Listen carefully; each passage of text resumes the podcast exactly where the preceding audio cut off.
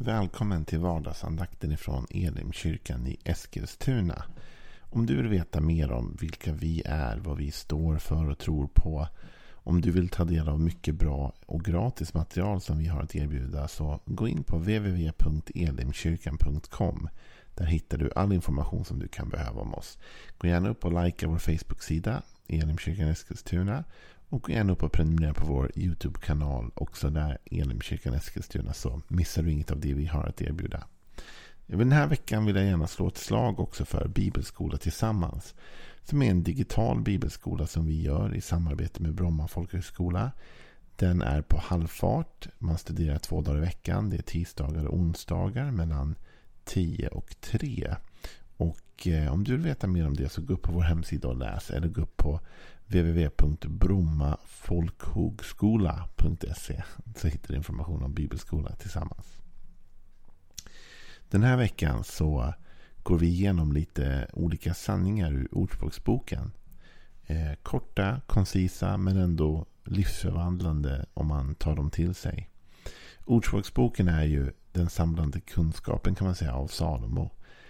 Eh, det är i den boken och i predikaren som man upplever att han samlar ihop detta och delar med sig av den oerhörda vishet som Gud gav honom. För Gud gav honom en unik vishet och kunskap. Som ett bönesvar faktiskt kan man läsa med Bibeln.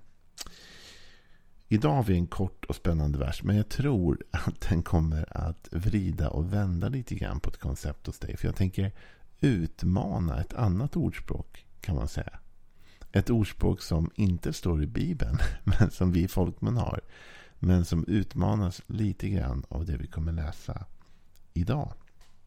Har du någon gång hört någon säga så här?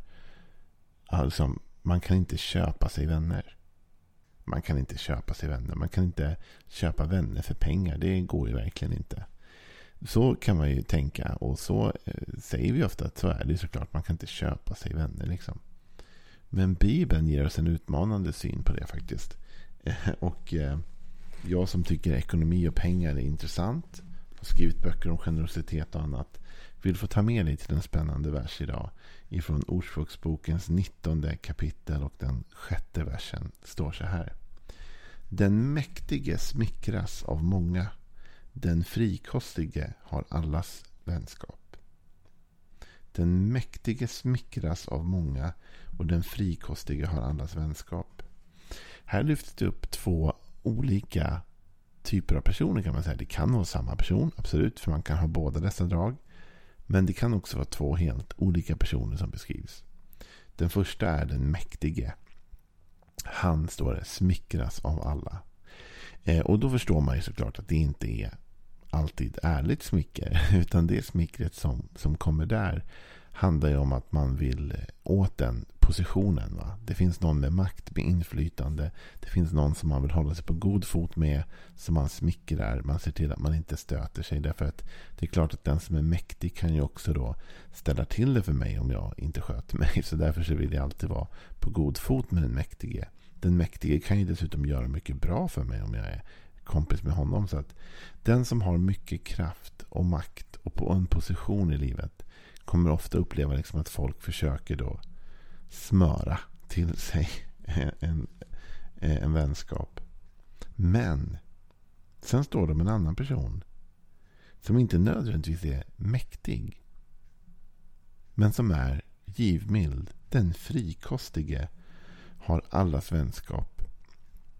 Den som delar med sig, den som inte är snål, har många vänner, säger Bibeln här. Ja, men man kan väl inte köpa sig vänskap?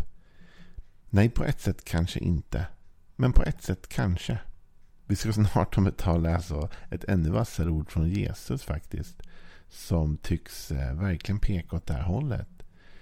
Men faktum är att det vi gör med våra pengar, det är inte pengarna i sig, men det vi gör med våra pengar kan absolut öppna upp för oss vänner och öppna upp för oss nya möjligheter och relationer. Därför att den som är givmild, den som är frikostig har allas vänskap. Alla vill vara vän med den som är generös. Det är inget konstigt egentligen om du tänker på det själv. Den som är generös. Om du kände någon som alltid delade med sig. Som alltid var generös med både komplimanger och pengar och omsorg. Och som inte höll för sig själv utan som gillade att få, få ge med sig och dela. En sån person, det är klart man vill vara vän med det. Det är en oerhört attraktiv egenskap att vara generös. Att vara frikostig. Och skulle jag vända, oss, eh, vända mig till oss kyrkor då idag. Om du lyssnar på det här och jobbar i en kyrka. Eller om du bara är liksom allmänt med i en kyrka eller, eller så. Så skulle jag vilja säga så här att, att en, en generös kyrka. En givmild och frikostig kyrka har allas vänskap. Alla vill vara med i en sån församling. Alla vill vara med i en församling som delar med sig. Alla vill vara med i en församling som tar hand om den fattige, som bryr sig om den utslagne. Alla vill vara med i en församling där man känner att jag kom hit och det var inte snålt och de jagade inte efter mig och mina pengar utan de, de liksom försökte ge mig någonting. De försökte dela med sig av någonting. Du tänker på den här vardagsandakten du lyssnar på idag. Den kostar ingenting för dig att lyssna på den ger ju vi och erbjuder vi som församling till dig. Därför att vi, vi tycker att vi kan och vi vill få göra det.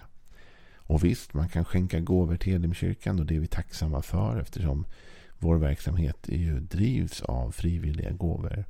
Men ändå ger vi det gratis. Vi delar med oss av detta. Va? Och jag tror att det gör också att människor känner att jag vill vara med i en sån församling som är generös.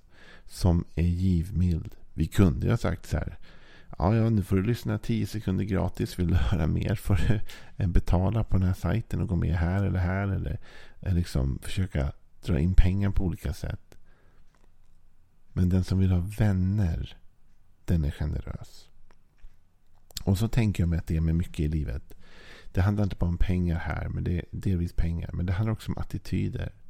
Den som är generös med sin attityd kommer att ha vänner. Den som vill ha rätt i alla lägen den kommer inte ha många vänner. För ingen orkar med en som alltid ska ha rätt. Och ingen orkar med en som alltid ska liksom vara den som vinner varje diskussion. Som aldrig kan bjuda på en förlust eller bjuda på att någon annan får ha rätt. Alltså den som är generös, den vill man vara med. Den som är egocentrisk, håller för sig själv, inte delar med sig, alltid ska ha betalt för allting. En sån person är inte superattraktiv att vara med. Utan den som är attraktiv är den som delar med sig av det den har. Tänk på det här uttrycket som Bibeln säger. Den frikostige har allas vänskap. Vet du om du tänker så här. Det är svårt att vara arg på den som är generös. Det är faktiskt svårt att vara arg på någon som nyss har gett dig en glass en varm sommardag. Om någon kom fram till dig sista veckan här nu när vi har haft 30 plus eh, liksom, och sa du, jag bara känner att jag ville få ge dig en glass. Liksom. Kostar ingenting. Varsågod. Det såg ut som att det var varmt. Du kan behöva den. Ja, men det är klart. Vilken hygglig person. Den vill man ju vara vän med, eller hur?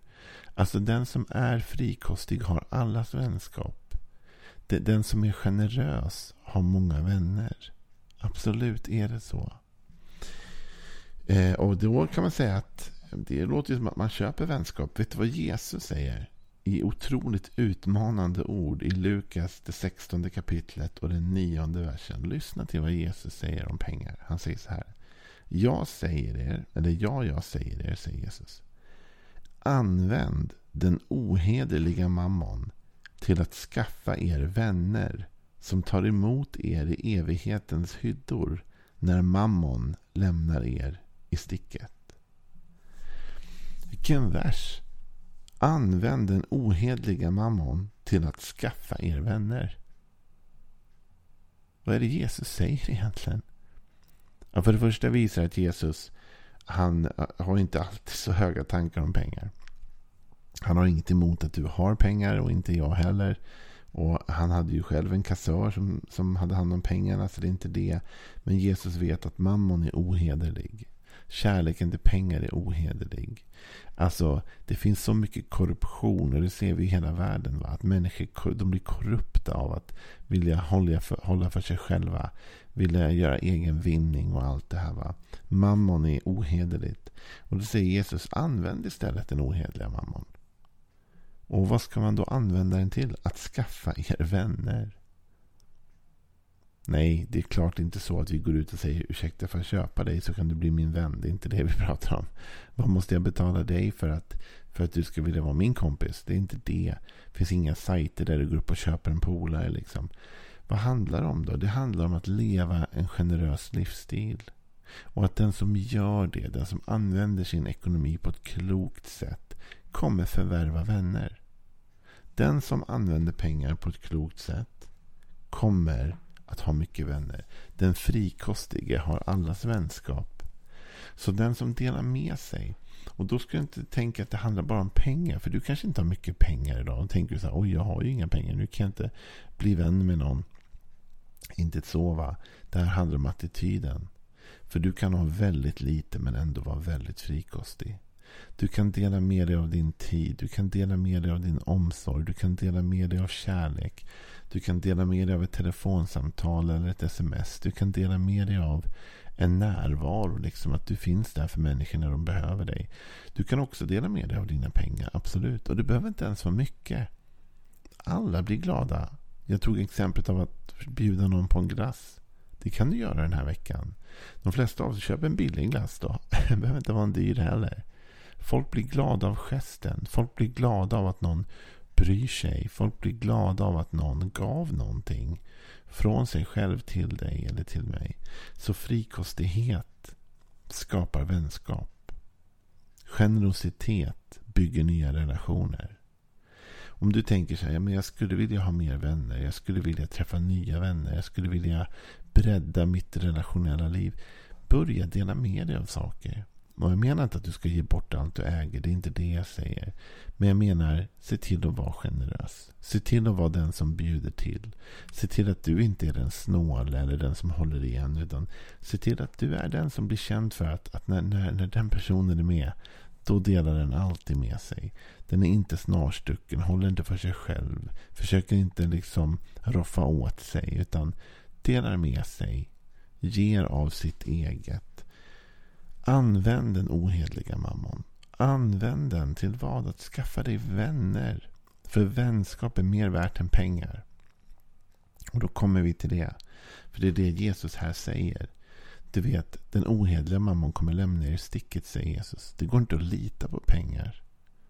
Och när han pratar om evigheten så har ju våra jordiska pengar noll värde.